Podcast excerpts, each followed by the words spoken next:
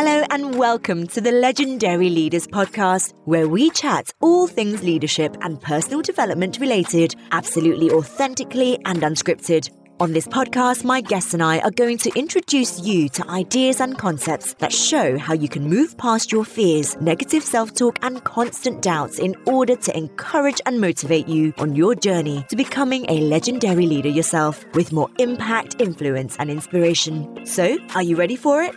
Welcome once again to Legendary Leaders, the podcast.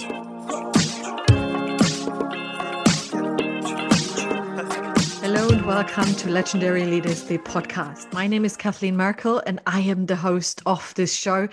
And today, as always, we are talking to an amazing guest, a female leader, Linda Lattimore.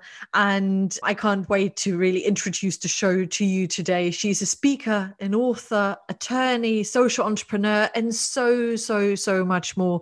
She's, for me, really an ambassador for women leadership. And we are going to talk about this topic quite a bit today, in particular, how women can create a bigger impact in organizations, but also outside of organizations? Or what does women leadership actually look like nowadays, right?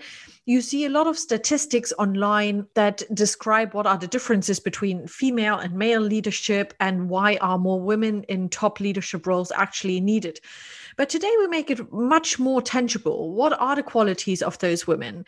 What gets in our ways as well in terms of really building our leadership presence, how we can use our qualities to influence others in a way that doesn't feel overwhelming, really. We are also going to talk about the solutionaries approach. So, Linda wrote a book that's called Solutionaries You Are the Answer. And we're going to talk about what does that actually mean. One of her big quotes is that it's important to fill the heart accounts as much as the bank accounts, in particular in nowadays organizations. Having a real social impact is super important. Acting with higher purpose is important and shouldn't only be a phrase. It's really important that we make it happen. But how are we going to put it into practice, right? That is the big, big question we are, amongst other things, going to focus on. Linda's also going to talk a little bit more about her journey, that it has been absolutely incredible. She has, for example, been one of six women in the law business school. She has been an only woman in the C suite, an only woman in criminal persecution, and a single mother as well. So, we're going to talk about what challenges she experienced through those situations and experiences, but also what she has learned and gained from it, but also where she still sees potential for learning and development nowadays. So these are just a few topics that I want to introduce to you. Much more to come now in the episode. I'm sure you're going to enjoy it. As always, do let us know what you think about the show, what you would like to hear a little bit more of, maybe less of, and do leave us a review on iTunes. That would be so wonderful. But first of all, enjoy the show. Speak to you in a bit. A big, big welcome to today's guest, Linda. I'm so excited to have you here. And I already warmed the audience up for you because you are such a multi talent with such an amazing passion. And I can't wait for you to share this passion with the listeners today. So, big hello to you. Well, thank you. Thank you so much. I'm excited to be here. It's always fun to, to meet new people. We've had a chance to chat a little bit, and that's been great as well. Yeah, absolutely. And as a social entrepreneur, I could well imagine that you want to share your message, your story, the impact you're trying to make with more and more people. And this is such a fantastic tool to do so. And I'm sure you will do a lot of sharing in particular when it comes to insights, expertise, and passion with the guys today. So yes, very excited on my here, end as well. Right here, let's let's do it. Let's go. Let's do it. You know, uh, one thing that really, really intrigued me about you was your story, and still is your story. You haven't always been a social entrepreneur as such. You have a background in corporate, in legal in particular, and you have had quite a journey as a woman in leadership roles and non-leadership roles as well so i think it would be really fantastic to actually start with your story that got you where you are right now highlighting in particular your journey as a woman yeah you know i am a firm believer that all of us have a story and and it takes a lot of looking back. Sometimes we're so busy peering into the future that we don't take the time to look back mm. and really see the things that have impacted us and made us who we are today in terms of how, of how we lead or how we run our families. And I don't not sure that I actually really took a look backwards either until I was about 50. I was busy, busy, busy with life. You know, yeah. I, I we moved to Peru when I was five. My dad was an international business. And, you know, at that time in particular, because I'm in my 60s now, you know, it was an extremely poor country, and, and a lot of countries in Latin America are. And I had never seen poverty. I was five, I was in kindergarten. But I distinctly remember like a little boy coming up and putting his hand out to me. And, you know, they were hungry, but I don't, I didn't have any sense of hunger. I didn't have any sense of poverty. I wasn't really sure why this little boy, I mean, a very dirty, hungry little boy, had come up to me children, I think, speak with their eyes. I didn't need to know Spanish at the moment. I just knew that he needed something from me, but I wasn't sure what. And that impression of poverty at that point in my life came back to me full sector later on in my 50s. Mm. As I went on on my journey at five, we, I went to five high schools in four years. I had to deal with, you know, kids that aren't always that friendly to the new kids. So I was standing on my own. Um, my father was very intent that I go to business school, though I wanted to be a social worker because that had left an impression on me. I think, you know, seeing that kind of poverty, that I wanted to help people. I knew I wanted to help people, but he was very intent on me going to um, going to business school. In fact, he had me go down the street and meet Mrs. Miller when I was 16 to talk about social welfare and that kind of work. When I came back, I didn't want to do it anymore. So I think they were in cahoots together, you know, that he was going to get me onto business school, right? Something I could, something I could take care of myself. Yeah.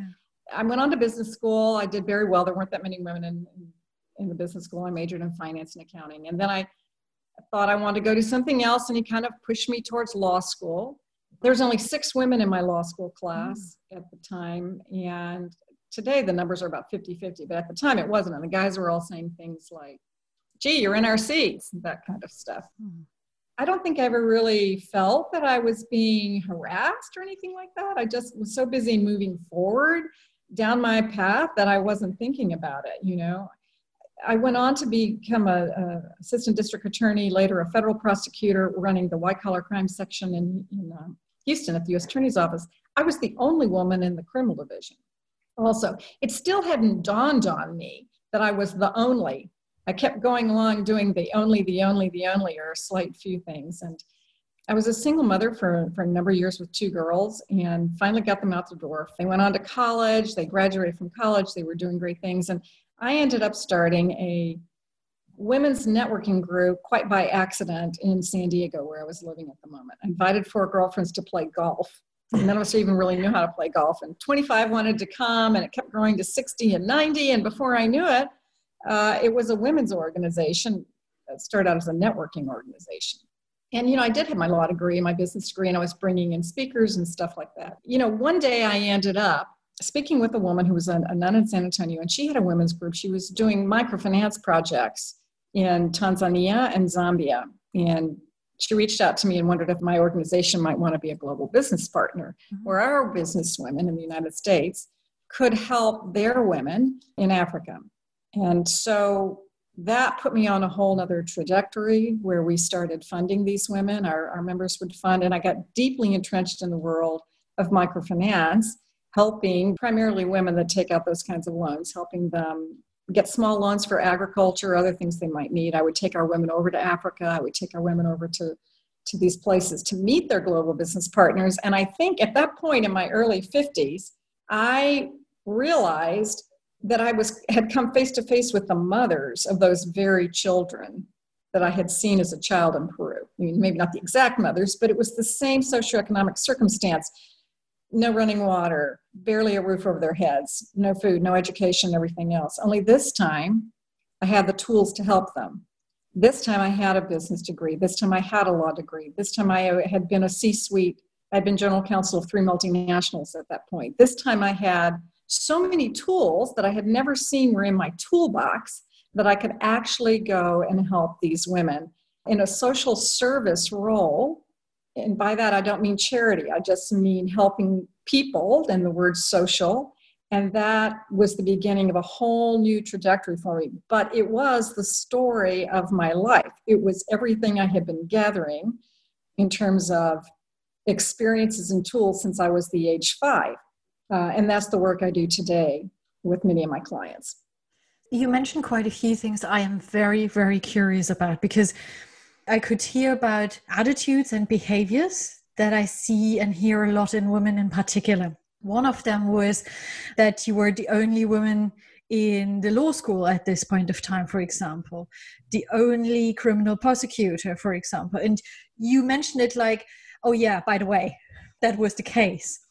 And I do wonder when you look back now and you reflect upon those times, how you think about those times. What were your challenges? What are you particularly proud of when you now think about being the only woman or one out of six women at school, for example? That would be interesting to hear. I think we were at such a different time back then as a boomer, right? we were really forging the trail. And I'm not even sure that we knew that we were forging the trail. We were busy just trying to get a seat at the table. Mm. I, I, was very lucky that my father, I had a father who had two girls, no, no sons, and he was honestly, I received mixed messages because on the one hand, he wanted me to get a, all these degrees in case my husband died. Right? It wasn't so much so that I could have a fabulous career, but that he wanted to take care of me. So honestly, that that did kind of mess with me for a while because I was always a little more subservient in my marriages because in case my husband died, but then I would do really well at the office. And then I would come home and I would sort of put on a different hat mm. as a mm. wife. Mm. Whereas it seems the young women today, because they realize they can do that, and we do have 50%, you know, in our law school classes and more women on our not enough women in our C suites and stuff like that, yes. or boards, right?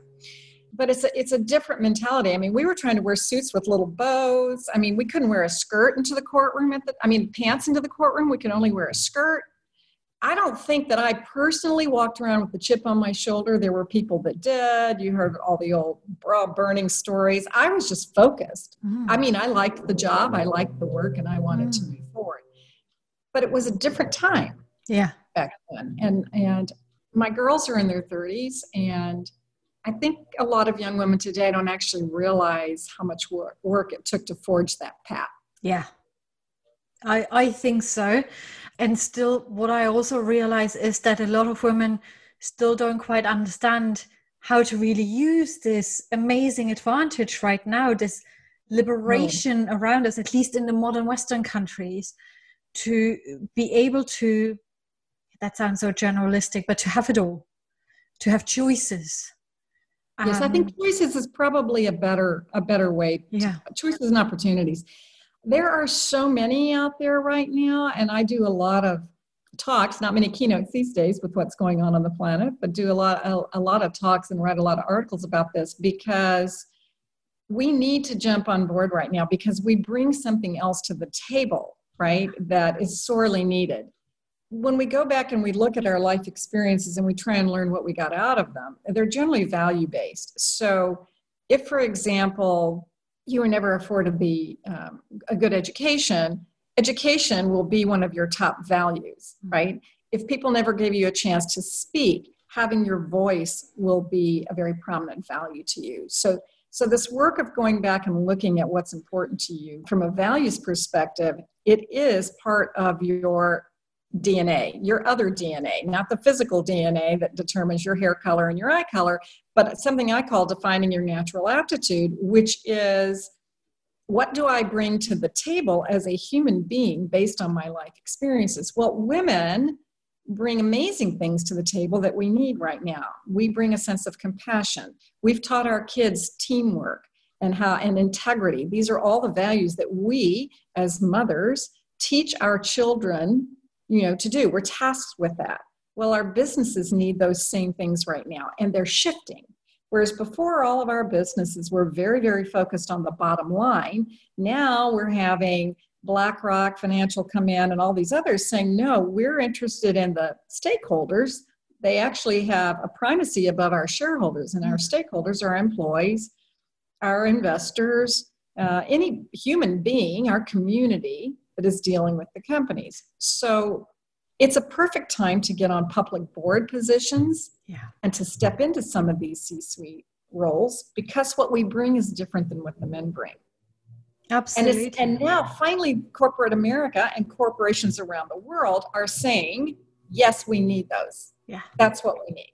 More and more. Absolutely. Now is the time to jump on board and to say, okay, how can we support this movement? Coming back to your story, another thing you mentioned was your golf networking event. And again, it almost felt like slightly brushing over. I don't know. First, we started with 20, then 30, then 60. Oh, it's nothing. That's how it sounded to me. So just you were very humble about it.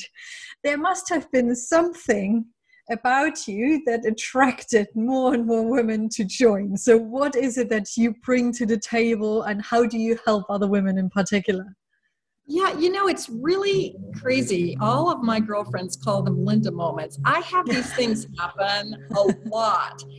In that particular case, I had taken a year out of the corporate scene to do some consulting. My youngest daughter was her last year in high school, and I wanted to spend time with her. And so I had a little more bandwidth to do something like gather people up for this golf game. And it was just a little par three. I mean, swear to God, it was just, you know, four of us. And then suddenly Mary wanted to come and Susie wanted to come. And because I like to have dinner parties, I wouldn't let anybody come unless they gave me their bio. like a one paragraph bio, because I wanted to match people in the carts who would have something in common and enjoy themselves kind of like when you do have a dinner party you seat people next to each other that you think will enjoy each other. I, I love to entertain and i love for people to have a good time. And it just kept growing and it was going to be a one-time thing.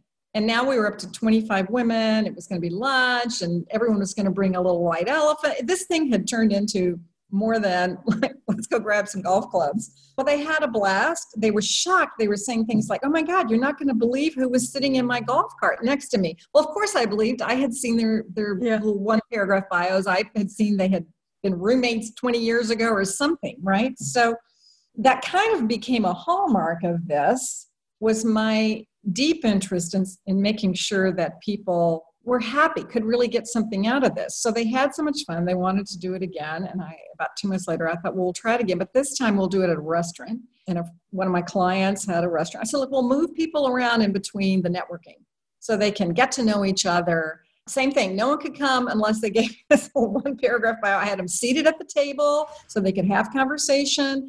There were 65 women. I didn't even know some of the ones that wanted to come to that one, right? I was just taking checks who uses checks anymore? I, I was just taking checks. I wasn't trying to, it was never going to be more than a one time thing. But now they were saying things like, well, we could build you a little website. I mean, that wasn't even in my brain. But the next time I did it, two months later, another golf event, we didn't call them tournaments because no one really knew what we doing. the event, 95 women registered to come. I had all their bios. What I did not know that I was doing was building a database was building a community because that's not the way it started. And the name, Women's Global Network, which was the ultimate name, the only reason it became WGN was that first day when the 25 women showed. The lady at the club stuck a piece of paper and put Women's Golf Network out there because she wanted all women to know where they went. Well, then I was like, well, what do you want to call it? Women's Global Network. And I was like, well, we're not global. We're sitting in my backyard in San Diego. Well, we like that fine. Well, what I also didn't understand, many of the things that this is all part of the looking back process, was that you become your name. Whatever you label yourself, you could label yourself, and women tend to do this, we get down on ourselves. You label you're that, you become that. You label yourself something else, you become that. Well, we call this Women's Global Network, and inside of a year, it was in 10 cities in six countries. Mm. And it was all about women coming together and supporting each other yeah. Every US city, because I'd have people say, well, we're moving to Dallas. We'd like to start a branch. Great. We're moving to San Francisco. We're uh, okay, fine. By now, we had big websites. By now, we had credit card capability. I knew how to do all this. I was a lawyer. I just hadn't started out looking to create yeah. a business. But by now, every US city was connected to a sister city and an NGO in a foreign country. So now we were connected into Tanzania, Zambia, Ghana, Mexico, Honduras, and Peru. Wow supporting women in those countries with loans. So, you know, I think the thing that all of us need to remember is many opportunities come our way, but you have to say yes. And sometimes you don't even know why you're saying yes. You just know that you're supposed to say yes and, and just to some extent see what the universe is going to bring your way. And that has happened to me countless times, countless times. I show up, I say yes. Uh, when circumstances, you know, do start happening, now I go, okay, what are you trying to tell me? Right? And then I move forward. So that's that's what happened with Women's Global Network. it ended up being a tremendous amount of work, as you can imagine, because it ended up being a pretty large website that where every uh, woman overseas had her picture next to her global business partner and her story, whether it was, you know, having money for a cow or trying to make tea over there. I mean, and you know, the first time I took our women over there, we didn't speak Swahili. We just met with all of our women, and when we went to go um, meet this with these lovely women in Bukoba, they had. I mean, they, like I say, seriously, most of them didn't have you know running water much of anything right but they had brought all their beautiful blankets out and they had laid them all out in the fields for us and they had um, we could hear them singing because to us when we started approaching mama mama mama. And we came up and we sat and we had even now i kind of get the chills. We, we sat now we had tea with these ladies. They poured us tea and little things. And we although we couldn't speak the language we could point to their children and we could somehow communicate. And they knew they had a partner all the way across the world that would be there for them. So you know, we have the capacity to bring us together if we will just show up. Yeah. And that is this huge force of women yes. being on the same page and having a very similar, if not even the same purpose.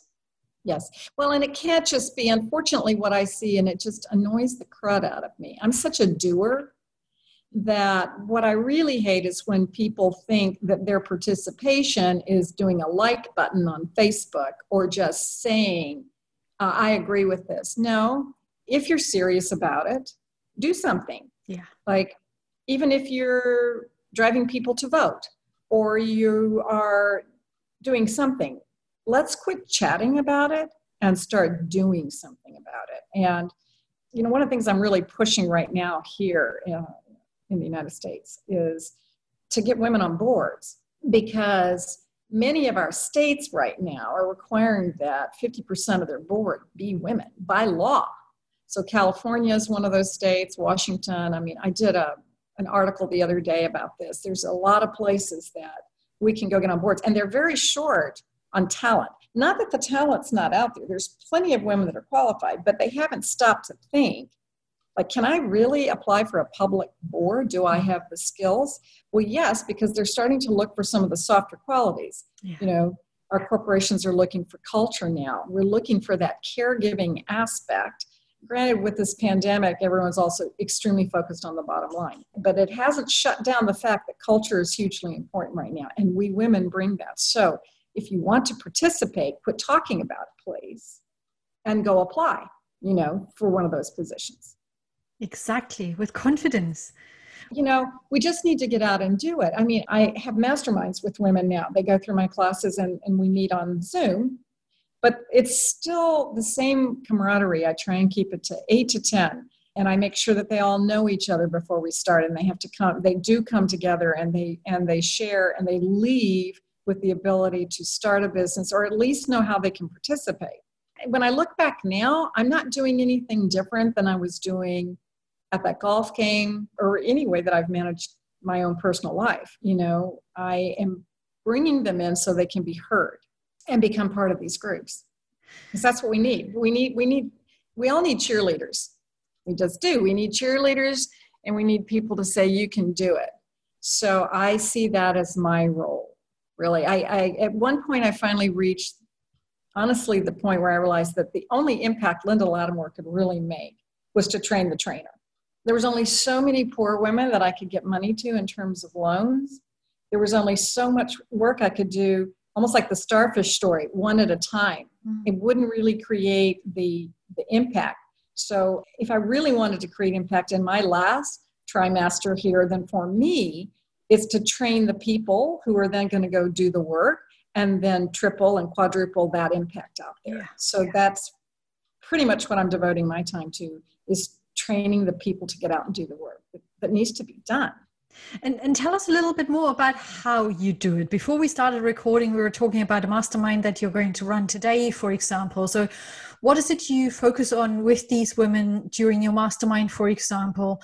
And tell us a bit more about your day to day work and what it looks like to scale the impact in the way you've just explained it. You know, it kind of starts with another Linda moment. I came over, I was uh, this last go around, I was living in Houston as general counsel of a company there, and I came over to Austin to be closer to family. And I was had decided I would work on a book to help companies create social corporate social responsibility social impact programs so that they could also make sure that they were working in integrity and giving out to the world and i was working on that book when suddenly i started getting phone calls from i mean i hate to say clueless people but they really they kind of were you know they were being referred to me by other people saying they were calling me saying, We don't want to do what we're doing. Mm-hmm. And Mary said I should come talk to you. I, I, suppose because I was a business lawyer and I also have a nonprofit that does the microfinance. So I am a social entrepreneur myself. So we want to do something that makes our heart feel good, but we need to make money. I mean, so we have to make money, but we need to have purpose in our life. We need, and we don't even know where to begin. And I got four phone calls in three days. And so I literally closed the computer and did one of those, okay, what are you telling me? Why am I getting all these phone calls from all these strangers? You know, and so I gathered them up. Once again, I gathered them up. It turned out it was primarily women. It was all women in that first one. There was eight or 10 women. And I said, I think I can help you, you know, figure out what it is you want to do. And so I brought them all in. We would sit at my dining room table. I would give lots of assignments to go work on to really understand what we were talking about before the values that they brought to the table, but not only the skill set and values that they brought to the table based on their life experiences, but what was it out there in terms of social anything that touched their hearts? And, you know, we almost did vision boards like, please go just look in the newspapers look if, if, you find anything that bothers you or interests you i'm not going to ask you what your passion is because it's such a big big word that it's very scary. I mean heck what if you didn't find your passion? You feel like your life had been a waste? We have many passions so just go find the things that interest you and bother you. Bring cut pictures out so it's visual and bring them back to the table so we can all discuss. So now they knew what they brought to the table. They kind of knew what interested them so I said, please go out and look for the change makers out there that are working on the very issue that you wish was resolved and no longer existed. Whether it's global poverty, which is my thing, or it's a water issue, or it could be anything, cyberbullying, whatever touches you. So they went out and they would find their, the community of people that were working on that issue. So now they knew they had a tribe that was interested in the same. So how do we match up the values of that organization and yours? You have a better chance for success when they match. Now you know where you can go work.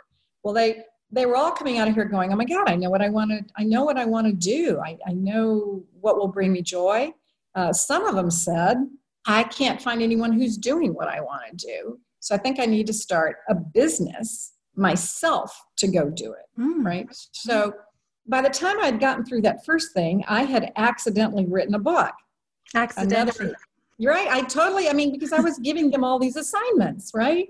And they were giving me back and i was putting it and i realized oh my gosh i've written this book and i i named it solutionaries mm-hmm. you are the answer because we are all responsible for solutions in the yeah. world and it had number one on amazon first day out so Great. you know which told me that there were a lot of people that needed just needed the support and finding something that would bring them joy that they could also make money at. So I'm not talking about just going down and volunteering at a charity, but finding work that you know you're giving back. So then I had to sit down and go, okay, with this group of people that need a business, I created the second set. It's not in a book, it's a, in an online class called Ready to Launch. And it's for people who want to create a social entrepreneurship or social impact business, or at least bring some kind of social impact into a business they already have in place, mm-hmm. right? And that is a 28 day boot camp.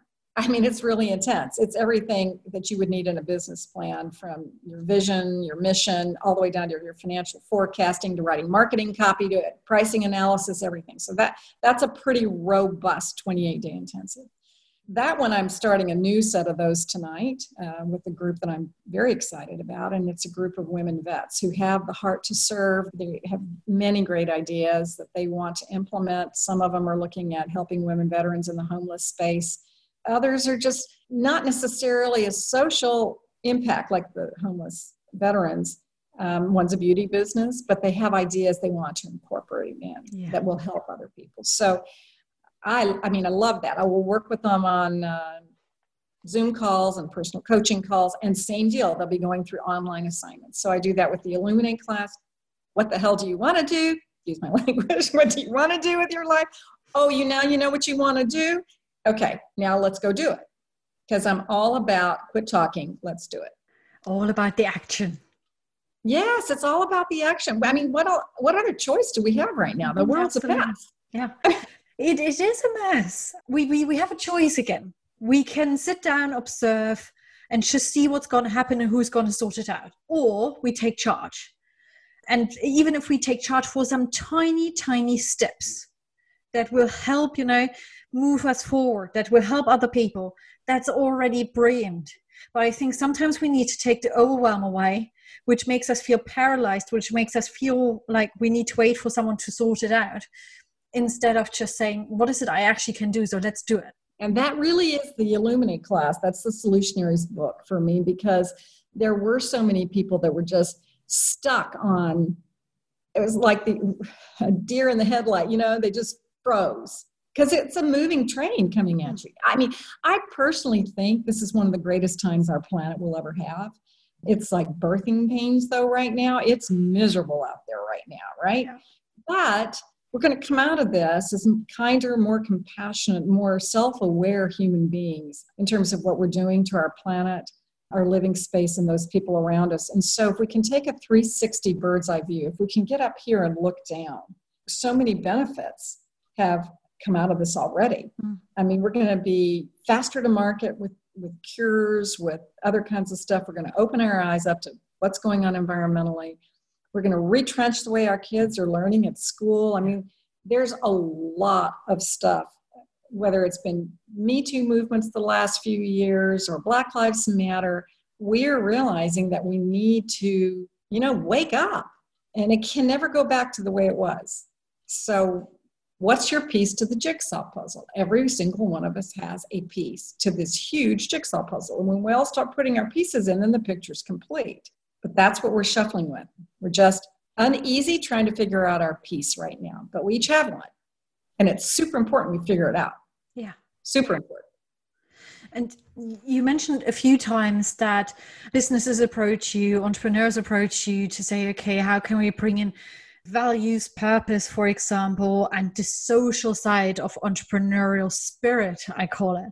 Now, from my perspective, and I'm sure you agree, it's still important that we focus on the bottom line as well because there are a lot of businesses who are no charities where and even they need to focus to a large Absolutely. extent on the bottom line but at the same time other values other behaviors become more and more important and when you uh, wrote about your book solutionaries i was really touched by its time to fill the hard accounts as well as the bank accounts.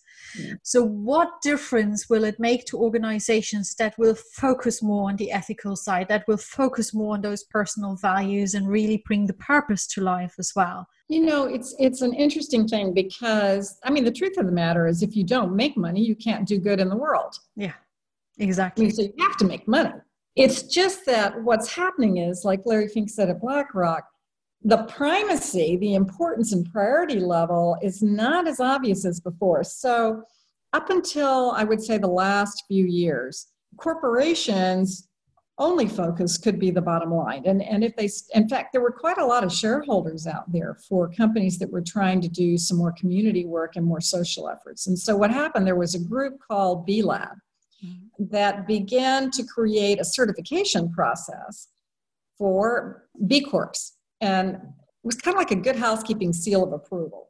Yeah, I mean, they're still doing it, right? It's it's a big organization. And you could go and you could show that you met all these different metrics, that you were a conscious business. So you would take an assessment and you would say, these are the things you're doing for your employees, and This is what you're doing environment. It's a really stiff assessment. And, and then you would post that on their site to show I am a company that is socially conscious and I care about the planet and my employees and my investors and everything else, compliance issues and everything else.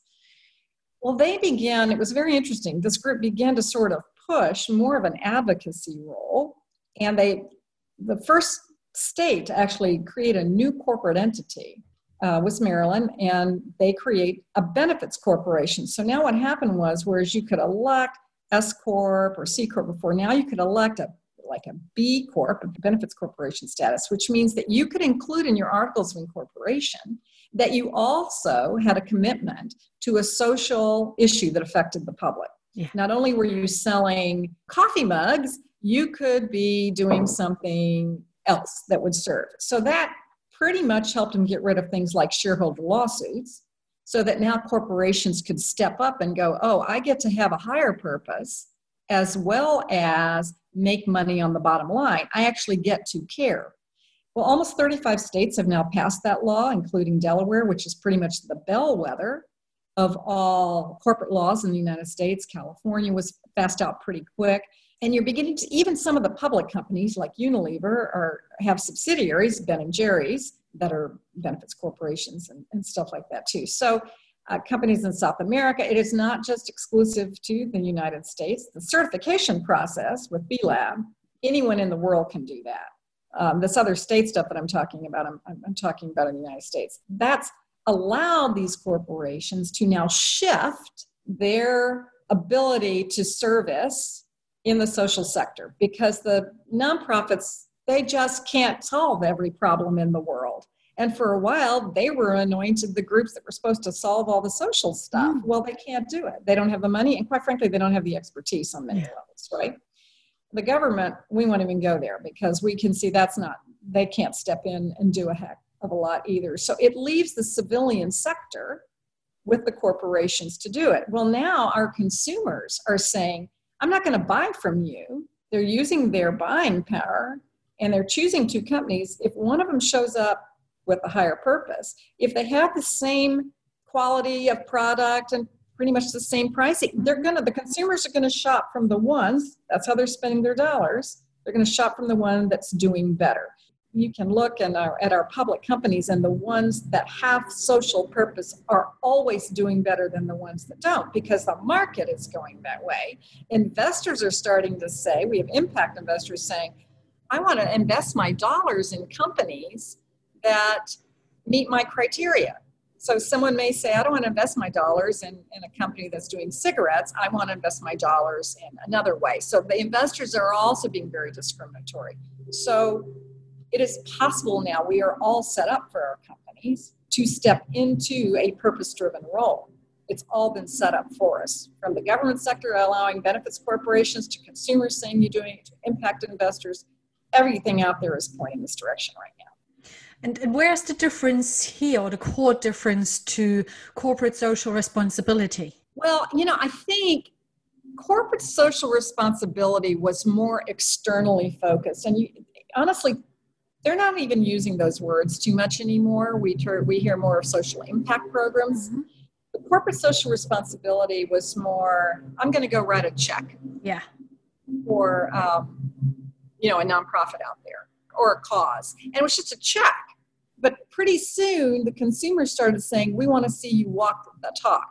We want to know that you're treating your employees nice, that you're giving them benefits.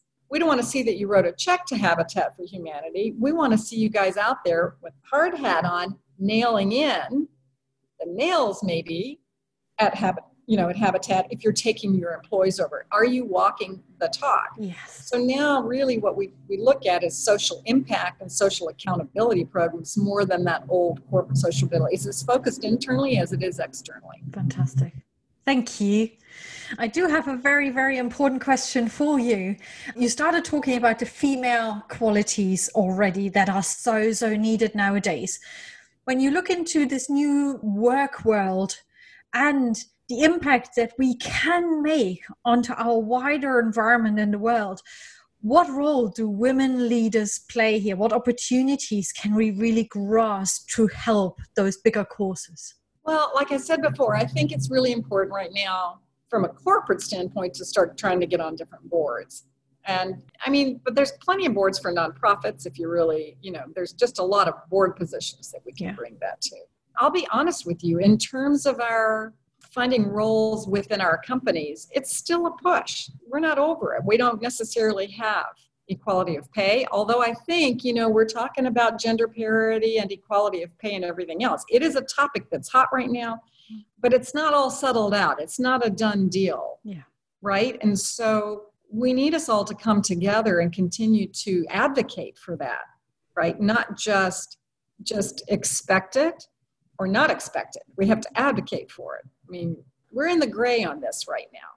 And I don't mean advocate on, like I said, on Facebook or social media. I mean actually join organizations that are that are advocating, right?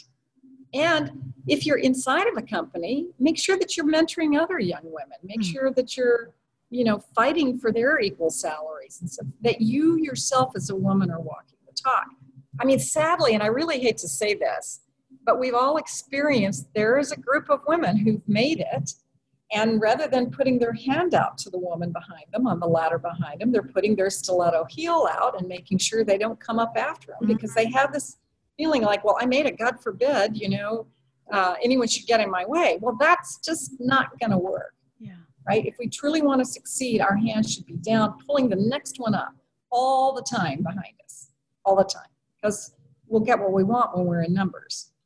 And there's so much support needed in the world let's focus on you know what can we all do together because work is there. There's enough work available for all of us.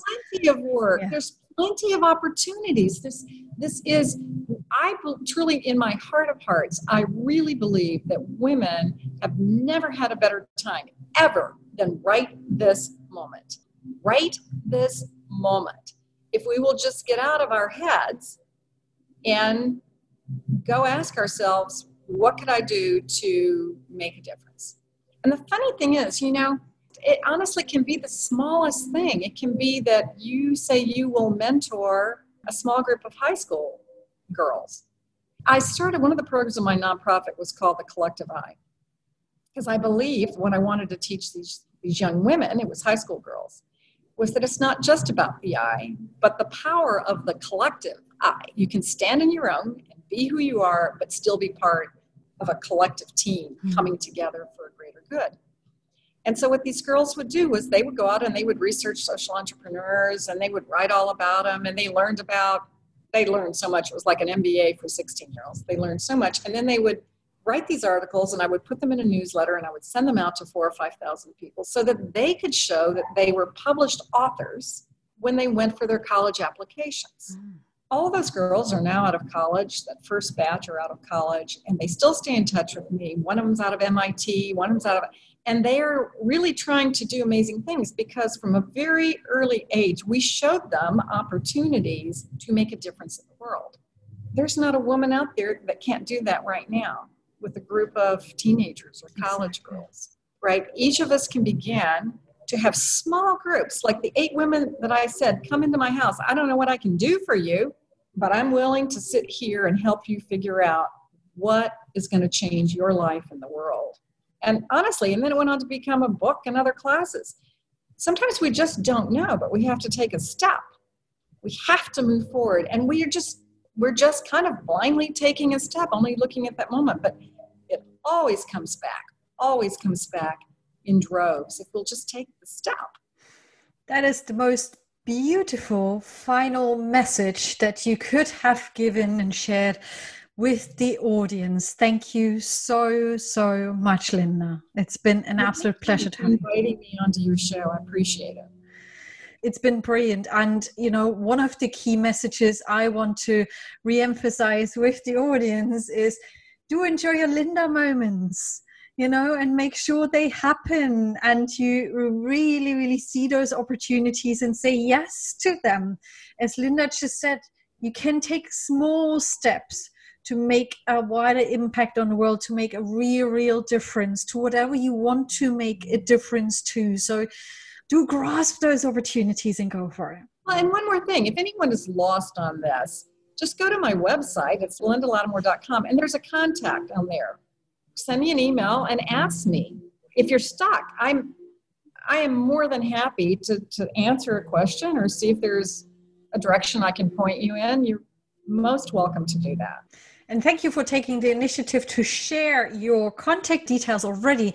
Where else can people find you? The lindalattimore.com website has got the training center with the programs on there. It's really got any information about me and what I'm doing on there, you know, and I have a newsletter that goes out to a few thousand people every every couple of weeks where I put the podcast that I'm on and stuff like that. But like I say, my primary focus right now is is helping people find what they want to do. So they can either write me at linda, or just go to the website. But I'm so sincere when I say, if you don't know where to go, but you want to help, reach out to me. Yeah.